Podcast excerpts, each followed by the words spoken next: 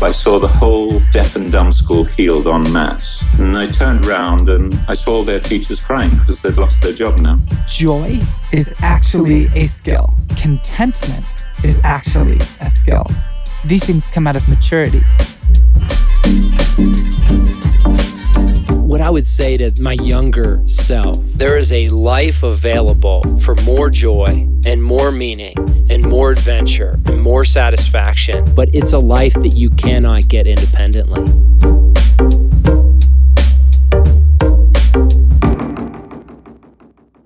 Most days, I eat a fairly conservative diet.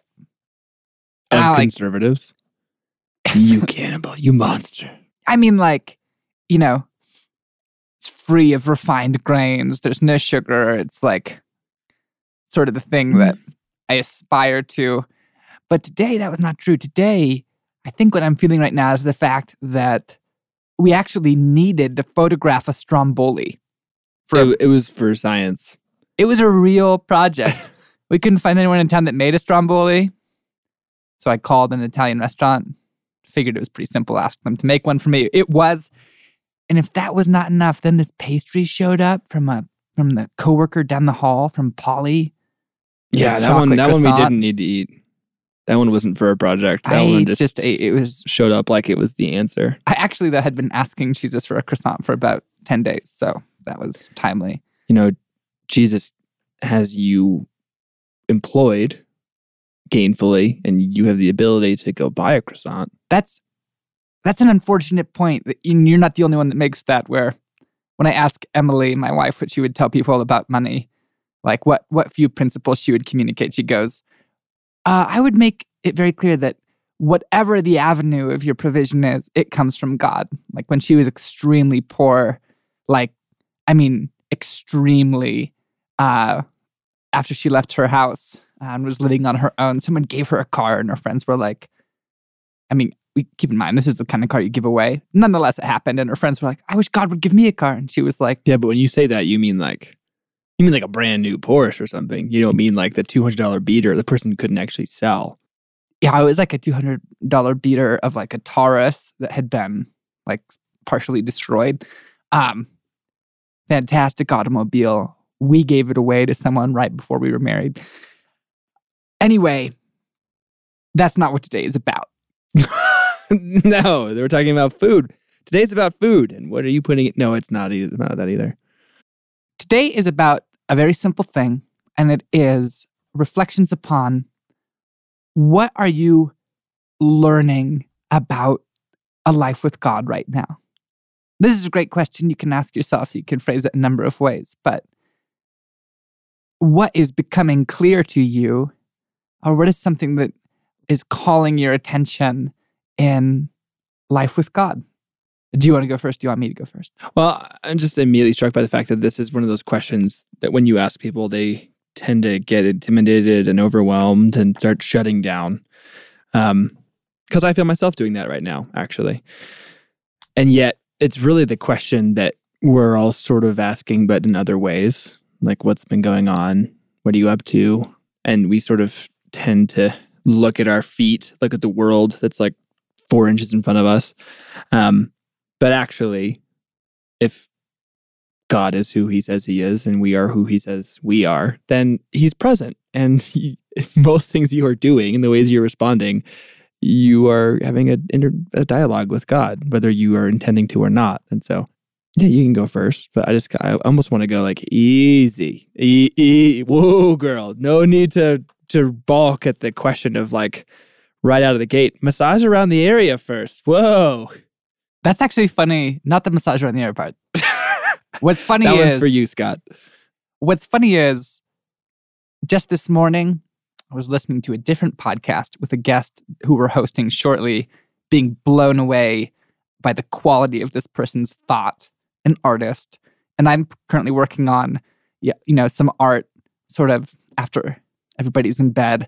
And I'm sort of stuck at like, man, but what I don't have is like the the sort of lifeblood of this piece. I know how I want to make it, but I don't know a subject. And I'm like, well, maybe I just don't think I'm that contemplative of a person. I'm like, it's not like I go around, I'm not like thinking about something right now. So maybe lower the bar to go. We probably know that person who like has a book under their arm. I'm thinking of two right now who are like always sort of thinking about the way that faith is symphonic or thinking about the way I know that, you know, the way that darkness interplays with light in God. And I'm like, I, I have a confession. I don't know that I've ever used the word symphonic.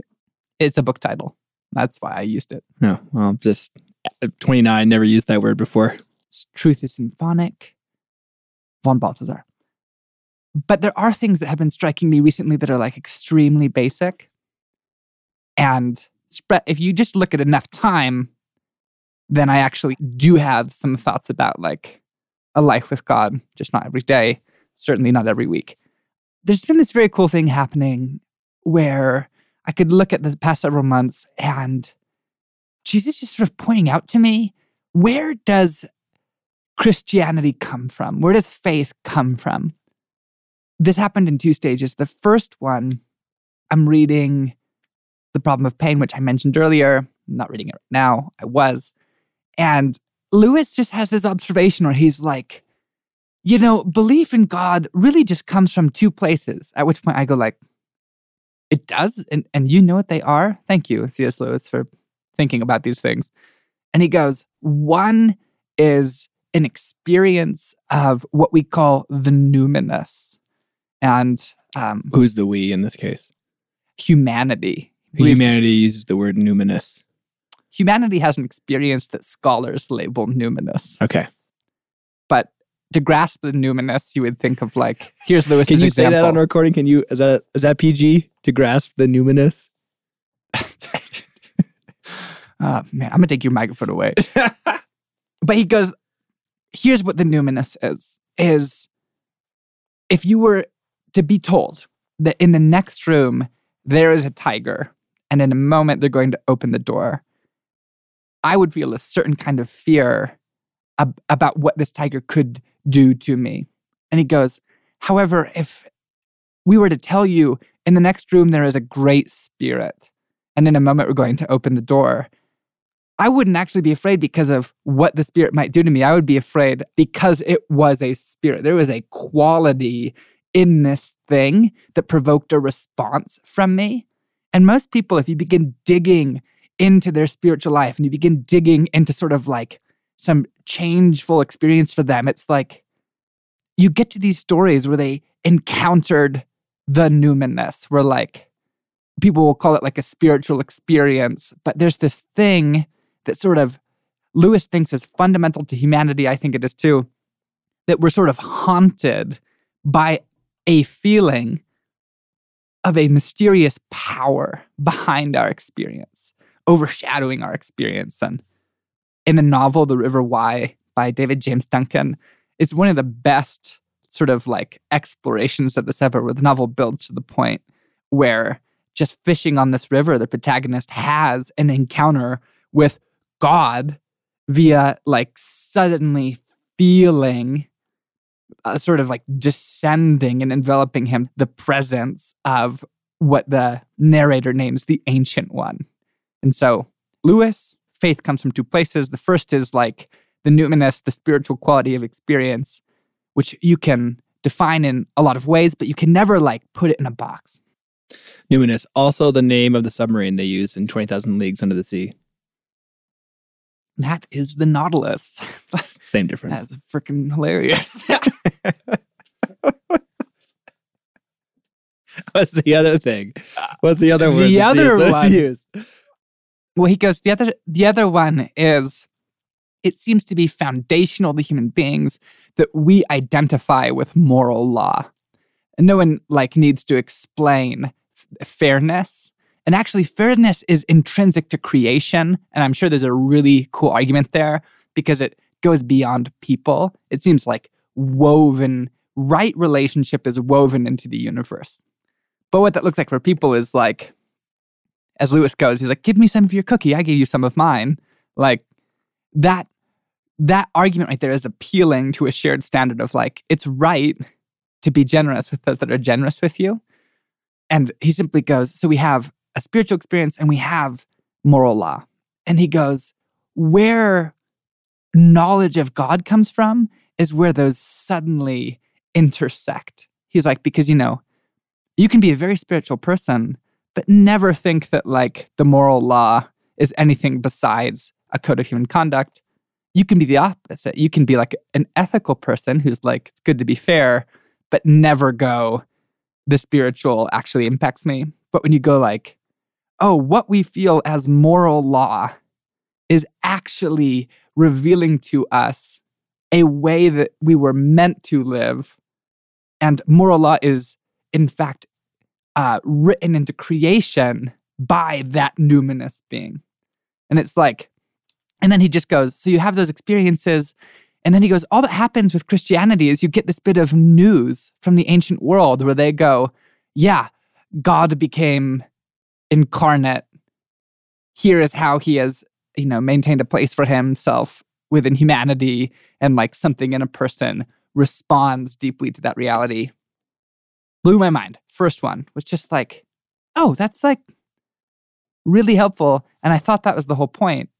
Turned out Jesus was just laying sort of a groundwork for something that he was actually going to do a couple weeks ago with our home church, where someone is, you know, in this sort of church program and they are connected with, I think it's the 24 7 prayer movement, Pete Greig, British dude. And he just sort of did this, you know, teaching on a on a paradigm, on a lens through which to understand the world. Let's look at this. And it was just, you know, one of those moments you're like, oh my goodness, it's so obvious. But what he just talks about is like Christianity is about the presence of God. Like you have the presence of God in the garden, then you have sin. And so you have like, you know, the loss of the presence of God among people, but Jesus creating for himself a people among whom he can dwell. And like you can read the Old Testament. It was like, how do we steward this space in which the presence of God can remain among human beings? And then like it gets shrunk to the prophets, it goes silent, it finally shrinks to the person of Jesus on the earth, and then it begins expanding outward again. And we're like part of that expansion. But he had this throwaway line, and he was like, you know, we're out here because we have had an encounter with the presence of God that has deeply transformed us. And we are out there to draw other people into that presence. And it was like, yes, yes, say that again. We are here because we have had an encounter with the presence of God that has transformed us. We're out there to draw people into that presence. And I'm like, wow, most of the time, I don't know, I'm like very much persuaded by God. Um, I'm compelled by Jesus. These things sort of begin to come in and simply reducing it to like, no, no, no, we are here because God is wonderful. And when we have an experience with Him, we want to draw people in, which is a way of saying like, we seek God for the joy to be had there. Obvious though it is, it was mind blowing because so much of my time feels like life is pretty demanding. Thank God Jesus makes a way where there is no way, whatever that means. But in the meantime, it's like, you know, me and initiation and the desire to like live a life with God and just reducing it again to like, no, no, no. All the things that you do, you're actually seeking to meet God for the joy to be had there. And Emily is awesome about this because she'll remind me, like, you know, your life isn't whether or not you believe in God. Your life is about whether you enjoy God because the demons believe in God, but they do not enjoy Him. That's what I'm struck by currently. For me, the enjoying piece feels a little far away. And what I mean by that is that I think that when there's things that are being revealed and worked on, they they can feel like work ra- rather than feeling like opportunity and joy and intimacy and like a fabulous experience. So stories. We just had a staff prayer time last week. Um, actually, they're on Tuesdays, so when the podcast goes out, you know, publish a podcast and then I walk in the other room and we sit down as a staff and and pray and talk about what's been going on. And um, last week we had just released the Bart Gavigan episode with like crazy stories of miracles and this posture of like, I know who I am, I know, and I know who God says I am, and so I'm going to live like it. I'm going to walk like it, and there's no if, ands, or buts about it. And I'm sitting there going like, wow, this is like, this is amazing. And then we go and have this this prayer time where we've just we're just acknowledging there has been an experience of unbelief and of discouragement and just getting hit by all this. And there's been several different events that we're, we're kind of in between as as far as like the ministry goes. And so there's some warfare attached to that. But I, I was in there going like, yeah, I need to admit something. Uh, we just did this podcast with Bart and his incredible stories of witnessing miracles firsthand and how he thinks they're actually not all that great. It kind of depends on what happens next. That they're the beginning of something. We're like, wow, a miracle in itself would just kind of be amazing. And yet, I had been praying for my daughter who's got this eczema skin rash all over her. And I had to kind of come to terms with the fact that not 1% of me actually believed that my prayer was going to miraculously heal, heal her. Um, I felt like my prayers were doing good, that I was contending for her. It's, you know, something for our hearts to enter into it. And that maybe, hopefully, over time, a month, a couple of months, this will clear up. But 0% of me believed that it was going to be like snap your fingers and her skin is totally healed. And I was, I was to like confront this. I'm having this phenomenal conversation, this podcast about miracles. And then I turn around and in my own life have to admit that this kind of skepticism and unbelief in certain areas had totally crept in. And I think it's still probably hanging out because if you ask me, do I now believe that if I went and prayed for my daughter that she'd be like miracleized? No, I still don't. I, I totally still do not. I am able to admit it. I am standing there going, I need, and I was, I need to break these agreements and the alignment that I have with unbelief in that area, and I did, and I think I'm called to continue to do so. That's what I'm struck by the contrast, at least in our stories of you talking about a joy, enjoying God. In this moment, I don't know that I am in quote unquote enjoying God's presence in that area because what I feel in that area is just kind of more taxing, more need, more frustration, more angst on someone else's behalf. And I would like to say that I am faithfully stepping into prayer on their behalf, but that's actually bullshit. What's my faith in that? That they're going to sort of eventually over time be healed, but not because of the prayer, because of all the other things we're doing on the physical element. And I do not want to go down the rabbit hole that is well, sometimes that actually is the answer to prayer. And, you know, the very thing I just threw at you about the croissant earlier, like, well, you've got money, so you could go fulfill this.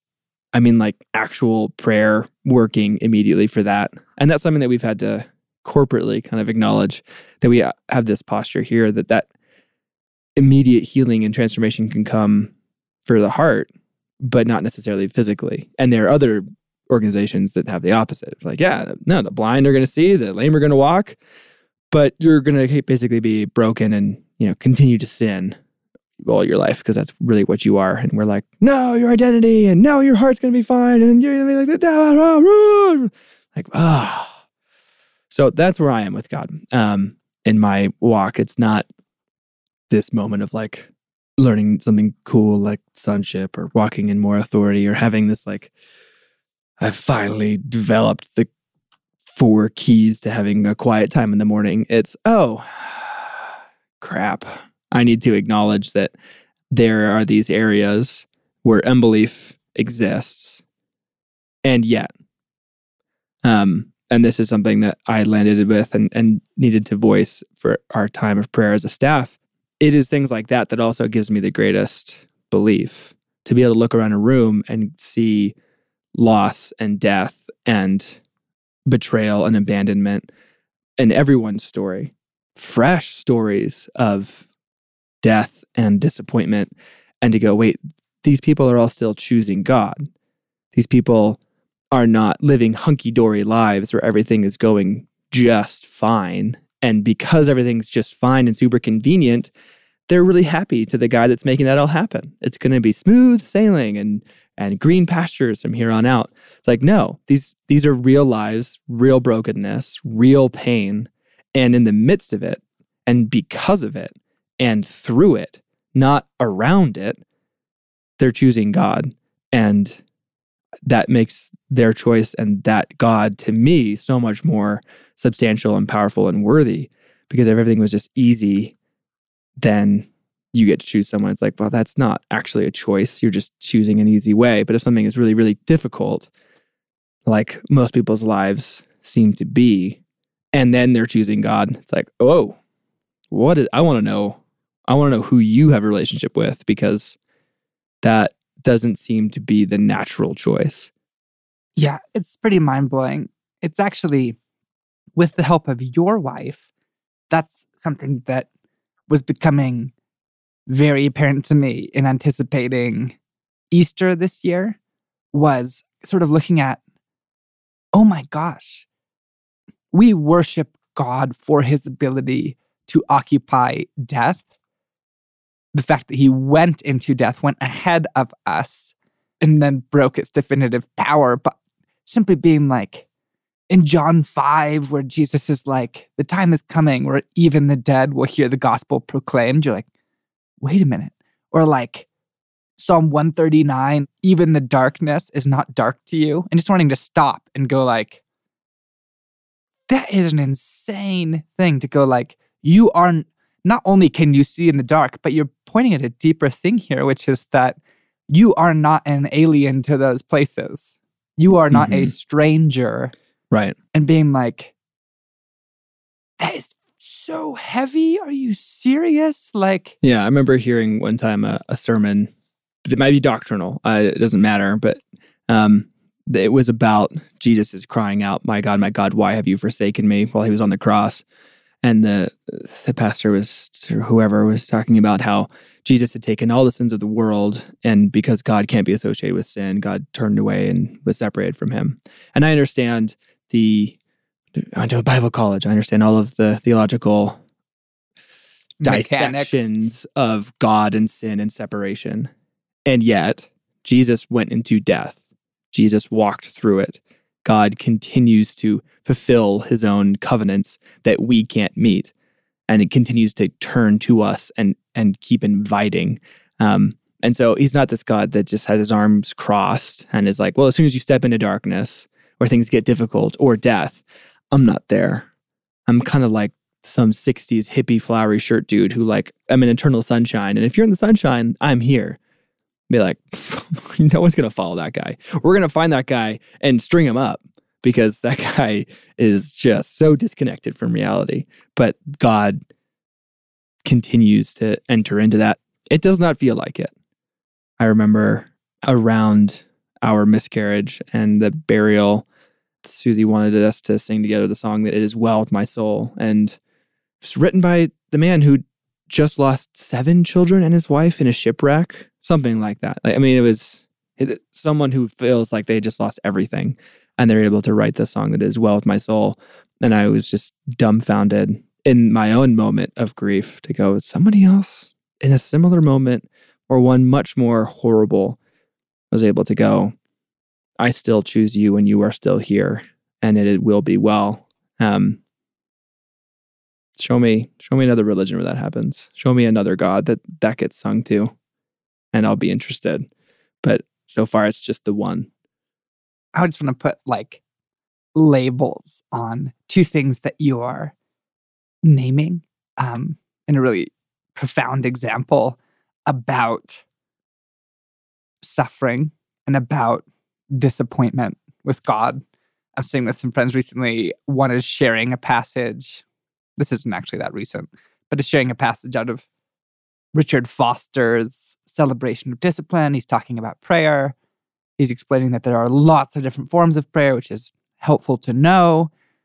And then he goes, you know, but really, prayer is the way by which we co determine the future with God. And we sort of know how our prayer is going by if it's working, if it's producing effects. And I would just sit there going like totally divided down the middle, going half of it like, yes, half of it going like, no, the act that matters or like some other thing to sort of cover a lot of disappointment. So the two things I would name about pain, two responses in a life with God. I, one I would like sort of loosely label awe, and it's the you are here, God in this. And if like you are in suffering, it's pretty remarkable to look at the way that Jesus is able to live inside suffering as no one else can and just be like, as you were just saying, like, are you kidding me? Show me someone else who does that. It's another psalm. I think it's 24. It's in the 20s. But it's like, even those who go down to dust will kneel before you. And it's like, even the dead find themselves confronted with the presence of God. And there is a level of like ah, there. I think the other one is letting disappointment, as we did on the prayer time you're referencing, actually like expose things in our belief with God. And this isn't like a one time thing. This is like a spiritual practice. This is a part of my spiritual life is to go, wow, uh, I feel like I prayed for Finley the other day and was pretty much 50 50 on like, I'm going to watch the eczema like fade off of her foot. Dude, 50 50 sounds phenomenal. Was, Try zero zero, like uh, just a flat zero. 50 50 could have been generous. And then the other of like, you know what I'm I'm developing a capacity right mm-hmm. now by mm-hmm. praying for Finley and blah blah blah blah blah. But to go like justifying nothing happening.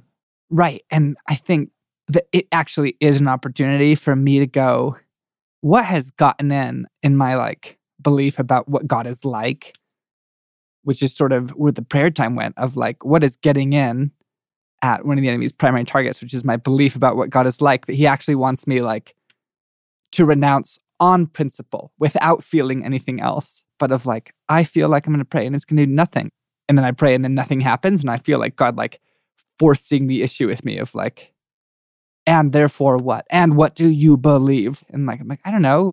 You have better things to do or you're wishy washy or something. Like, you're not there when I, and then all of a sudden I like see what one of the real issues is, which is an experience of like, you aren't there when it counts and being like, oh shit, that is an agreement that has at various times really made my life with God difficult. There's like a really practical side of this, actually. There's a super cool moment the other night in my backyard where we did an Anson's podcast on a life with God. He asked Padre, why is it hard for men? What do you have to do? He named some things like adventure, uh, finding God in the things that you love. And that's the one right here that is like, oh, if we're finding God for the joy to be had there, what do I really enjoy where I could be finding God? And I kind of was just talking with some guys of like, hey, I've had a hamstring injury for almost all of this year and been unable to do. It's no secret to our listeners that we're big triathlon and movement fans, and to be unable to basically do all of that for several months has totally disrupted this place that I enjoy and and then find God in something that I love. And I was just talking about how like I had just sort of been doing these other things with like cooking and being really intrigued by them, but not naming that God was actually trying to meet me there. And he actually had to like confront me with when I asked, Man, I feel like I don't have enough hours in the day, Jesus, to like make food. Do I really like doing it? And he just said, like, keep after it. And then he he was the one who named when I finally was like journaling after weeks of being irritated. And I mean weeks of being irritated with God for holding out on me. He was the one to name like, keep cooking because I'm meeting you there right now. And I was like, sort of dumbfounded. But this really cool moment followed of like stunned silence in the backyard as like one guy names, I'm just trying to think of what that would be for me of like, what would be the thing that I really enjoy where I could find God? Because Padre gives it as a super simple example, like find God in the things that you love. And just I would go pause, name what are some of the things that you love that you could use as a location to find a life with God? And it took an incredible amount of effort for like guys that really love God to like think about what that would be because simply life takes over, we default into rhythms, and there's not a lot of thought of, oh, it's actually okay to think about things where I experience joy and to prioritize those and move towards them as sites to experience a life with God.